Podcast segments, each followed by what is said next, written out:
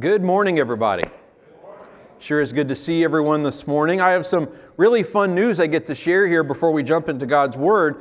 Um, you know, our partners, uh, the nonprofit that we founded here from Outlook called Renewal Neighborhood Ministry, and then uh, earlier this year, the church that spawned from that work, Renewal Community Church. Uh, every year for the last several years, we've had a Christmas store at 42nd and Post, and it just happened this year, yesterday. And got a morning uh, communication from Mike Wilkins, uh, the pastor at Renewal Community Church, former missions pastor here, and he let me know that 135 families came through the Christmas store yesterday buying gifts for 596 kids. Isn't that awesome? Last year it was 100 families, 417 kids. So we went to 135 from 100 and from 417 to 596. I just think of that almost 600 kids who will have gifts under the tree next weekend because of your generosity. And I just want to say thank you for being such a generous, selfless, giving, and enthusiastically so church. It's a blessing to be a part of that, and I wanted to share that good news with you. Uh, well, if you wouldn't mind, I'd love to pray with you as we jump into our Christmas uh, story for this morning. Let's pray. Lord, we do pray, as our brother Jason just did, that we would be open recipients of your word this morning, Lord. As we open up our Bibles and, and hear again what might be some pretty familiar passages uh, in, in, this Christmas time, help us to hear them afresh and uh, to apply them anew to our lives. That's our prayer, Lord. Find us open and ready to receive. In Jesus' name, amen. Amen. Well, there are so many characters associated with this season, right? This Christmas, Christmas season in movies, in books, in television, in plays, you name it. But we have been in this series heading back to the originals, the very real, completely true biblical characters of Christmas. Now, we started with what could be seen as a biopic of Zechariah and Mary and Joseph, three people, and the pivotal decisions that they made. Then last Sunday, we found ourselves in a psychological political thriller, part mystery, part tragedy, all drama and intrigue and suspense. And today might be seen as a documentary an expose of that very night and how it all went down and who was really there with a lot of can you believe it and how could this be? And so we're going to begin in Luke chapter 2, starting in verse 8. You are always welcome to grab a Bible from the Bible carts in the back. There's another one in the Commons. If you don't own an easy to read copy of the Bible, you can write your name in one of those and make it yours to keep. But we are going to be in Luke chapter 2 here, starting in verse 8 says this And there were shepherds living out in the fields nearby, keeping watch over their flocks at night. So let's learn about these shepherds in these fields watching those flocks that night. Shepherds in the first century of Palestine were poor, and rabbinic traditions labeled them as unclean, which in the parlance of that day and the, in, the, in, in what that meant, it means categorically unacceptable to worship. If someone was set, uh, labeled as unclean, it meant they couldn't go into the temple. It means they couldn't get near uh, worship activities. And in fact, most people just avoided them altogether. Let that sink in for a second. These characters of Christmas were categorically unclean. That's the, at least the way not only society, but their religion saw them. Socially, shepherds were then regarded as, low, as part of a low class subculture. They were often isolated from mainstream Jewish life. Flocks sometimes ate private property. So, usually, if you saw a shepherd, it meant you were shooing them away, get off my property. They were lonely, so you can tell that they were kind of outcasts. And they spent their days and nights with sheep in the open field, so they smelled like sheep. I just like to make sure you're awake sometimes, you know? Every now and then I need to know it. They were lowly and uneducated. Really, they were out of sight. Pardon me, they were out of sight and they were out of mind. These are the shepherds. Verse 9 An angel of the Lord appeared to them, and the glory of the Lord shone around them, and they were terrified. So these shepherds, close to the bottom of the social scale, right there with lepers and beggars, these were the first people to hear the message of the birth of Jesus. Now, sadly, every society has people in it that it shoves into and onto a lower strata. This is fallen human nature. We live in a fallen world full of injustices. It's not right, but it's real. In fact, it's at this moment we do well to be reminded that that's exactly why Christians should never stop talking about and addressing justice issues. Wherever in the social structure we find ourselves living, we, as Jesus followers, as believers in this Messiah that we're celebrating at Christmas time, we are always supposed to be the ones who are most mindful. If anyone in the society is mindful, Christians should be the most mindful of the forgotten, the shoved aside, the mistreated, and the disenfranchised among us. Like I said, such conditions are not right, but they are real. And what we see in this story is that's exactly where God makes sure to go. It is nuts that angels are visiting shepherds when you really think about the context of the day and time.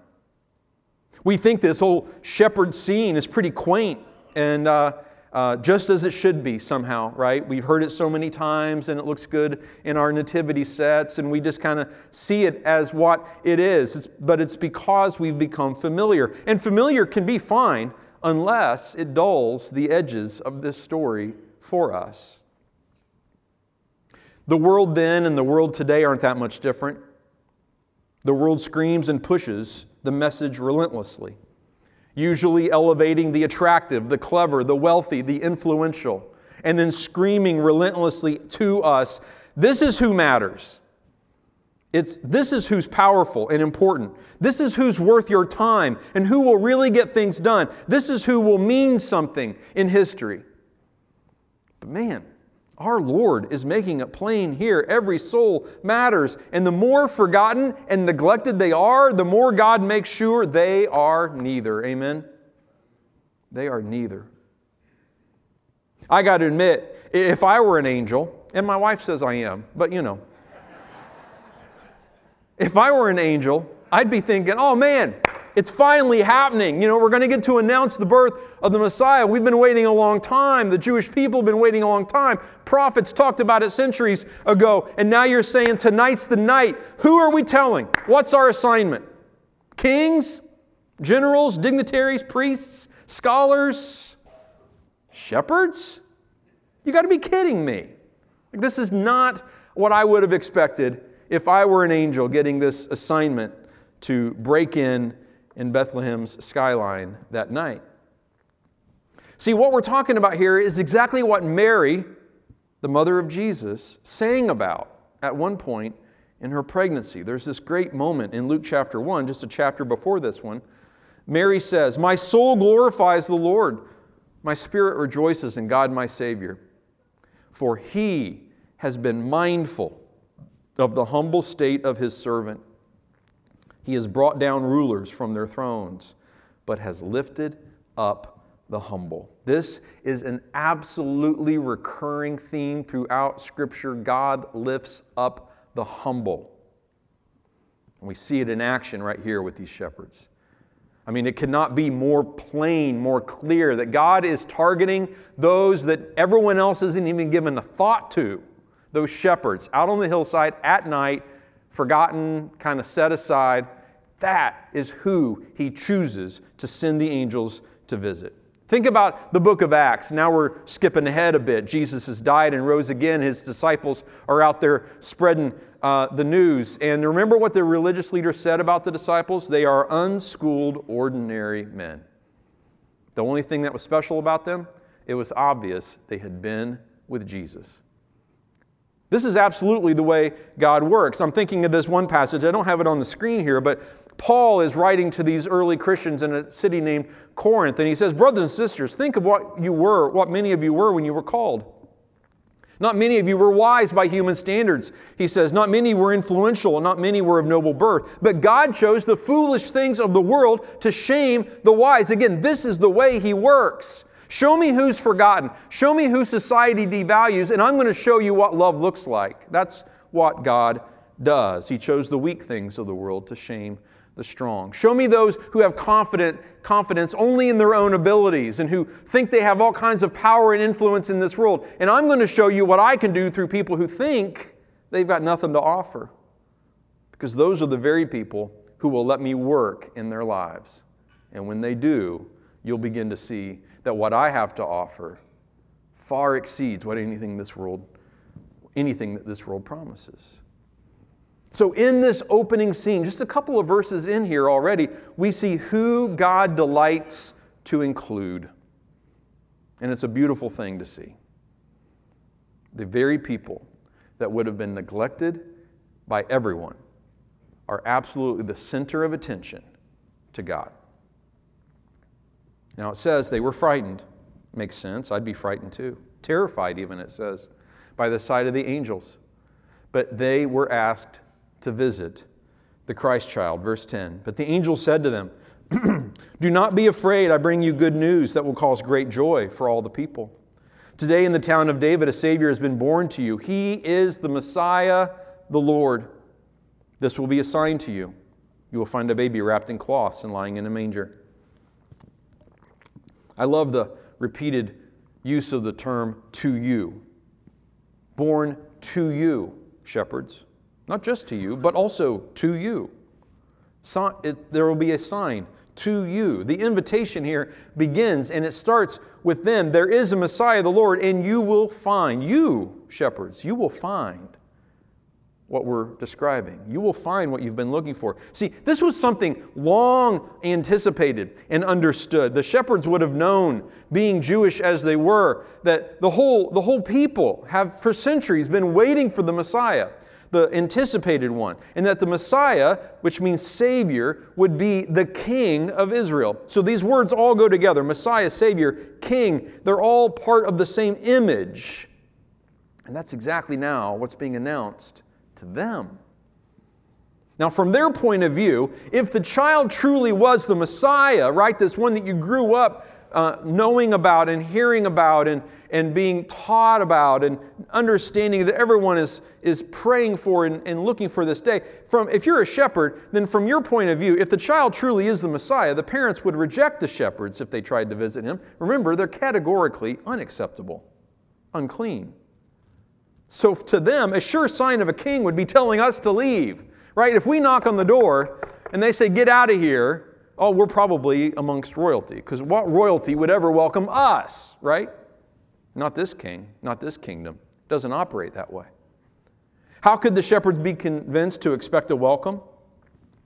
It seems the angels anticipated this anxiety and told the shepherds that they would find the baby wrapped in cloths, which is the way peasants, like shepherds, wrapped their own newborn children. Furthermore, they were told that he would be lying in a manger. This specificity for them was going to be comforting. And that, in other words, they would find the Christ child in an ordinary peasant home. Not, he was not in a governor's mansion, he was not in a wealthy merchant's guest room, and this was really good news. They would find him in a feeding trough.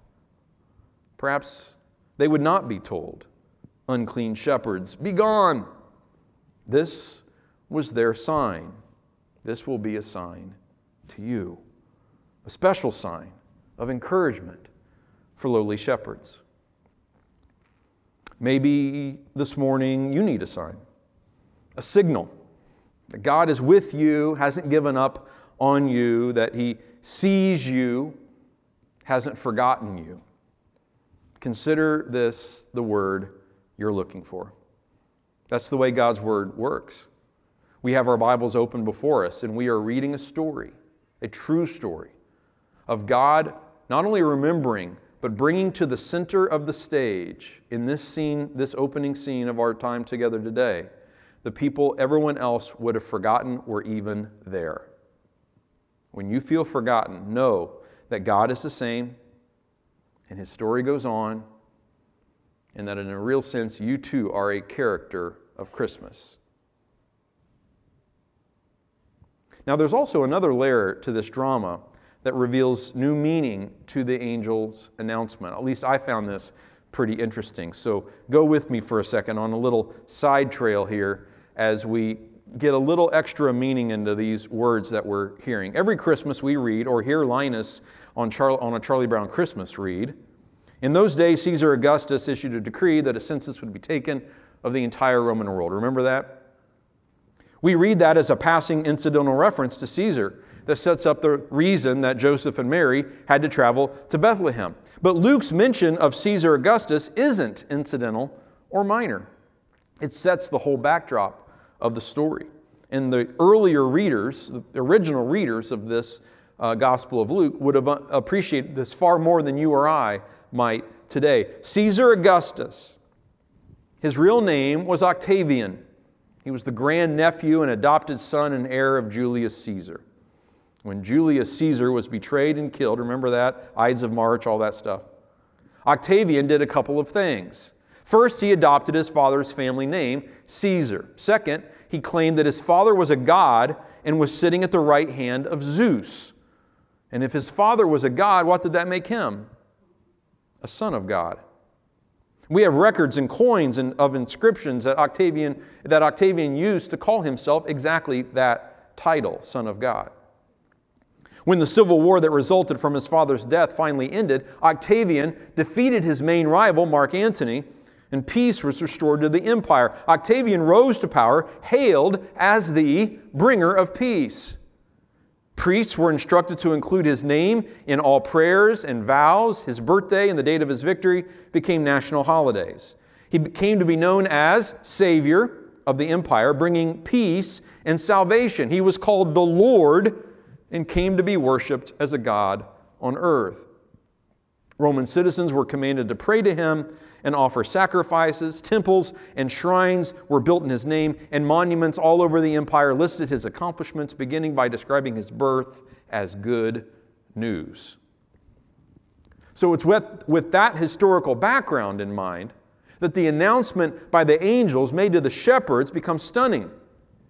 The angel said to them, Do not be afraid. I bring you good news that will cause great joy for all the people. Today in the town of David, a Savior has been born to you. He is the Messiah, the Lord. Verse 13 Suddenly a great company of the heavenly host appeared with the angel, praising God and saying, Glory to God in the highest heaven, and on earth peace to those on whom his favor rests. Now, this is simply amazing. It was said that Caesar was Savior, Lord, and bringer of peace. That his birthday was good news, and his empire was salvation. And here, in a corner of the most powerful uh, kingdom the world had ever seen up to that point, the Roman Empire, shepherds, not priests, not rulers, not the elite, were the first to hear the really good news of a different Savior, Lord and King, who would usher a real peace and a lasting salvation. I recently read um, about what all went into making possible a visit by Queen Elizabeth to another country. Now, God bless her soul, right? And if you've watched The Crown, you know she had a hard job, so we can all feel, feel for her in that way. But I still thought this was a pretty interesting story. When, when Great Britain's Queen Elizabeth II visited the United States, one of the one of those visits that she made here. It's been a while now. Reporters delighted in spelling out the logistics involved in her visit. 4,000 pounds of luggage, included two outfits for every occasion, a mourning outfit in case someone died, 40 pints of plasma, white leather toilet seat covers. Sounds like a great idea. You know, I'm starting to think this should be my packing list. Like her own hairdresser, valets, and a whole host of attendants. A brief visit to a foreign country could easily cost $20 million. This is not the kind of king that Jesus was. Born in a stable, lying in a feeding trough. He was from the start a totally different kind of king a king who invited shepherds to his birth. Back in 2010, I got the chance to visit Israel. It's unforgettable uh, trip, and Bethlehem was one of the places that we got to go. I took these photos that evening. We had just left the Church of the Nativity, um, and I took this photo uh, there, uh, the moon just beginning to appear, and night was starting to fall. And I have to say, uh, standing at the top of that hillside, it was not difficult to imagine that whole night sky just filling up with light and the sounds of angels, or that moment when they left. It says in verse 15, when the angels had left them and gone into heaven, the shepherds said to one another, Let's go to Bethlehem and see this thing that has happened, which the Lord has told us about. I love the simplicity of their response, right? Let's go. Let's go. Let's do it. As this portal between the earthly night and the heavenly light folds shut, and as the chorus of those angel voices is still echoing off the hillsides and ringing in their ears, but is now replaced with the subtle sounds, the lowing of their simple sheep, they look at each other and can only come to one conclusion let's go and see this thing the Lord has told us about. Let me just ask you real quick what has the Lord told you about? His love? I hope you're hearing that this morning. His care for you, maybe even His purposes for you. Maybe there's something over the course of time that you could probably point to and say, Yeah, I've learned about that. The Lord has taught me and told me about this or that. What am I doing with it? Where am I going with it? I'd encourage you, let's go. Whatever the Lord has placed on your heart, whoever the Lord has kind of painted a picture in your mind that you could be and become, whatever it is in this world He might be calling you to do, you got a church that's, that's ready and you've got pastors who are ready to walk alongside you in that journey. I'm saying, let's go. Let's become the people that God has always intended us to be, step by step, and not stopping, but always moving forward in that calling, in that destiny, in that story that He has for us. Amen? Let's go. Let's do it. So they hurried off, it says in verse 16, and found Mary and Joseph and the baby who was lying in the manger. When they had seen him, they spread the word concerning what had been told them about this child, and all who heard it were amazed at what the shepherds said to them. What, what a moment that must have been. People are listening to us, people are paying attention. We actually get to have a, a place in, in society, in the dialogue of the day. Yeah, we were there and these angels said this, and then everything they said, we found it right over here. And isn't this the Messiah, the Lord? They hurried off, they spread the word. The first to get the news and the first to spread the news were these lowly shepherds. And so it begins. And so it continues even today. Come and see. Go and tell the message of Christmas. That's why those postcards are still on our seats. So many of you have been taking them and inviting people to church, to Christmas Eve, and to here, here at Outlook. It's just a simple continuation of what we're reading right here. They spread the news concerning what they had seen and heard. Verse 19, as we wrap up here, but Mary treasured up all these things and pondered them in her heart. The shepherds returned, glorifying and praising God for all the things they had heard and seen, which were just as they had been told.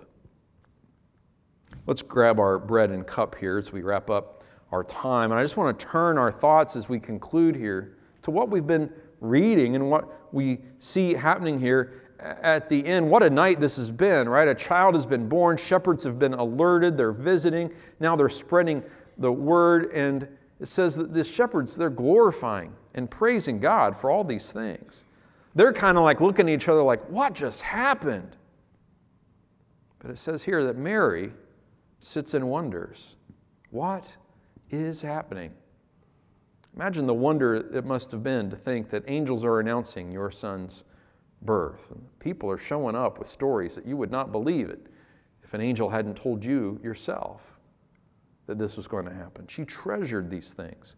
She pondered them. I think it's a great description of what we can, we can do, get better at doing, sitting in a little bit of silence and thoughtful prayer, pondering and treasuring. In fact, I think it's a precious thing that we carve out a moment every week to do just that, to treasure and to ponder. Because what could be more of a treasure than the bread and the cup that Jesus gives us to take each week? He asked his disciples to do that when they would gather, to remember him and thank him for his body that was given for all of us, and that when we would eat that bread, that we would do it in remembrance of him. Let's do that together.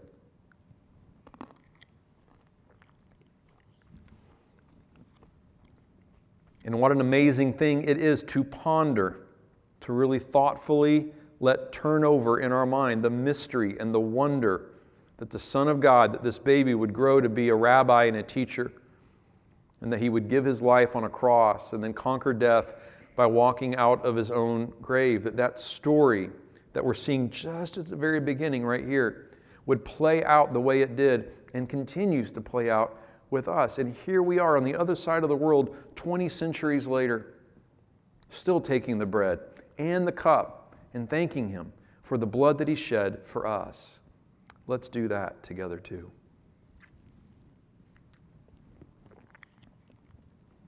Let's pray. Lord, we thank you for the good truth of this story. that whoever we are, pardon me, that Lord, whoever we are and however we find ourselves in society's kind of cruel and brutal strata of um, acceptability or power or influence or attractiveness or intellect or all the things that, that uh, culture values, that you see us for exactly who we are, loved and cared for by you. That you never write us off, you never ignore or shove us aside.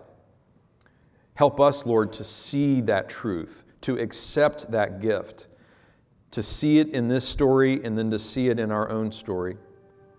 And then empower us, Lord, to be the people on this earth who continue that kind of love and grace, who reach out to anyone who's been shoved aside, who don't forget what everyone, the people that everyone else forgets, who don't neglect the people everyone else neglects, who have a heart for those who are hurting, who've and who've been who've been victimized or or who suffer, who've been put in a category cruelly and said, You're unacceptable or unclean.